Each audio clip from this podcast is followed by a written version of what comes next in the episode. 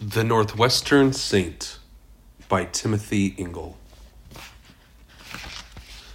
This book is dedicated to my brother Aaron Ingle. Rest in peace and rest in power. Chapter 1 The Journey. Sir Malcolm Morgana had spent most of the day traveling, walking the singular path from the lighthouse to the city of Northwestern. He was not precisely walking to the heart of Northwestern, instead, the outside fringe, to one of the cliffs that looked down on the city. He had never been to Northwestern, and the sight of hills and turns, switchbacks, and tall, towering green trees was a sight he was not used to in the Southlands. The path remained the path dry and dusty, narrow, littered with gravel. But the terrain around him changed drastically during his three day journey. Malcolm arrived at the suburban home at a quarter to midnight at the end of his third day. He was predictably weary and nearing the end of his water supply. He had brought two sizable water canteens with him, tossing away the first canteen when it was depleted and nearing the end of his second.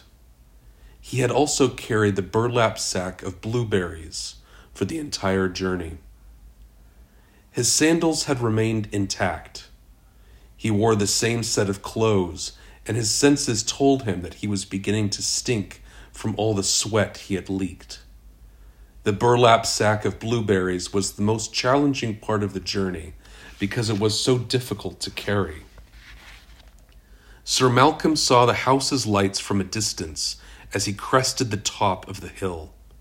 He had arrived at one of the five cliffs that overlooked the city of Northwestern.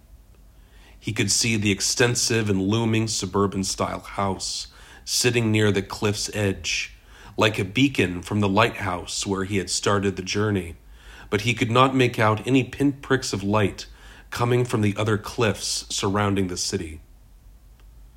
An exhausted Malcolm walked to the side of the house and sat on the cool green grass. He stripped off his sandals and set the burlap sack and the nearly empty water canteen next to him on the grass. He looked up at the expansive windows in every room on that side of the house. He did not have the energy to stand back up and walk around the house to survey each side, but from his vantage point, Every room appeared to have an expansive window looking out, and every room sparkled with delicate yellow light. He reached into the depths of the burlap sack and brought out a fistful of blueberries. He had not eaten these last three days, and eating again felt strange and wonderful. He recalled the feast he had partaken in three days ago, the morning he had begun his trek oatmeal, bacon, pheasant, onions, juices, cheeses, roast chicken, broccoli, fried potatoes, fried tomatoes, and colorful fruits. He packed it all into his stomach, and now he was eating again. Malcolm looked up at the room closest to him in the house. It was a spacious sitting room with two bookshelves lined up against the walls and a few decorative Art Nouveau lamps standing tall and at attention at either end of the bookshelves. No one was in the sitting room, but it appeared as if someone had recently been there, because a glass tumbler of unfinished whiskey was resting on a coaster on the low coffee table.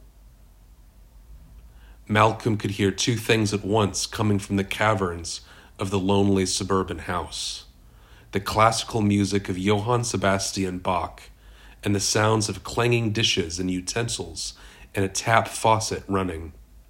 The sounds from the kitchen and the thumping classical music were at odds with each other rather than in harmony. The classical music was louder and more pervasive and seemed to be coming from an entirely different part of the house, but the sounds of silverware and plates from the nearby kitchen were more nettling and intrusive. Malcolm finished the fistful of blueberries, juice running from his mouth and down to his chin.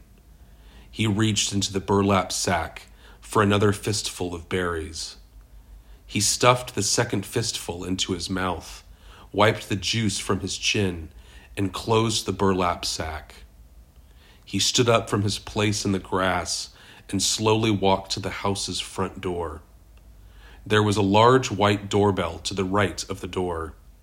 He pressed it. He heard the chime Ding dong, ding ding dong ring through the house, and instantly all the sounds ceased. The classical music stopped. The clattering sounds from the kitchen stopped. He heard the distinct sounds of footsteps approaching. The front door swung open. Hello? A tall man wearing a golden mask over his face was standing in the doorway. The golden mask was unlike anything Malcolm had seen before. It had protruding tentacles and strange squiggles, buttons and bumps, random spaces of color held in rectangles and squares, and no apparent eyes or mouth. It was a peculiar mask. The tall man was wearing a long, white, short sleeved, button down shirt, khaki pants that appeared brand new, and brown leather shoes. Can I help you? The masked man asked. Malcolm threw back the hood of his cloak and cleared his throat. I hope I am not disturbing you at this late hour. The masked man lifted his wristwatch to eye level as if he could see the time and replied, The hour is not altogether too late. What brings you to my doorstep? I I came to see Lenore, Malcolm said. I have traveled a far distance over the course of three days to see her. I have corresponded with her via the post for the last few years. She should be expecting my arrival. I am sorry, the tall man said, and Malcolm could detect genuine sadness in his voice. Lenore is not here. She left three days ago on a similar journey. She must have left to visit me. We must have gotten our wires crossed somehow. The tall man shrugged. She did not state where she was going or why she was leaving. It was most unlike her. Malcolm lifted the burlap sack to chest level and said, I brought these blueberries all this way. She liked them and said that berries did not grow in this part of the world. It is strange that you did not meet her along the path, the tall man said. I am sorry you traveled all this way for naught. Hmm, yes, he said. Can I, at the very least, leave this bag of berries with you, so that she can enjoy them on her return? That would be fine. The berries have survived the trip? Barely. At the very least, they would make a fine preservative. I thank you for bringing them. The tall man accepted the burlap sack and set it on the tiled floor. I will keep them refrigerated for Lenore's return. Might I sample a few before she arrives? It has been many years since I have tasted a berry. Of course. He hesitated with the following sentence that was fighting to come out. Yes? It is just, I am famished. I have not eaten in so long. Might you have some food you could part with? Naturally. The masked man's voice showed no signs of surprise or concern. I will bring you some leftovers. Water? I am almost out. The masked man looked down at Malcolm, huddled in the warm light of the porch, and noticed the canteen. Hand me your canteen. I will fill it. Thank you. Wait here, please. The masked man shut the door, and instantly the pervading music of Bach resumed. Malcolm waited outside, listening to the classical music and looking around him for the sight of fireflies. The masked man opened the door and the music stopped. He was holding a large blue Tupperware container wrapped in tin foil and a refilled canteen in the other hand. He handed both the Tupperware and the canteen over to Malcolm. Here you will find cold chicken, bean salad, quinoa, and asparagus. I hope it tides you over. Yes, thank you. The water is not fresh, it is from the tap. That is perfectly fine. The masked man straightened up rigidly to stand like a pencil. Anything else I can do for you? One last thing, if I could trouble you, Malcolm said. When Lenore returns from her journey, could you relay a message for me? Of course. What is the message? The message is the pantry is stocked. The pantry is stocked, the masked man repeated. That should be easy enough to remember. Anything else?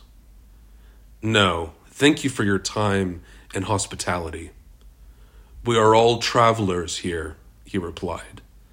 I wish you a good evening. Sir Malcolm caught one last glimpse of the abstract and colorful golden mask as the man turned and shut the front door. The loud Bach music resumed. Malcolm returned to his spot in the grass at the corner of the singular suburban house and set down the water canteen and the Tupperware of food. He threw the hood back over his head. As he unwrapped the tinfoil and reached into the Tupperware for a fistful of cold chicken, he heard the clattering sounds of plates and utensils resume.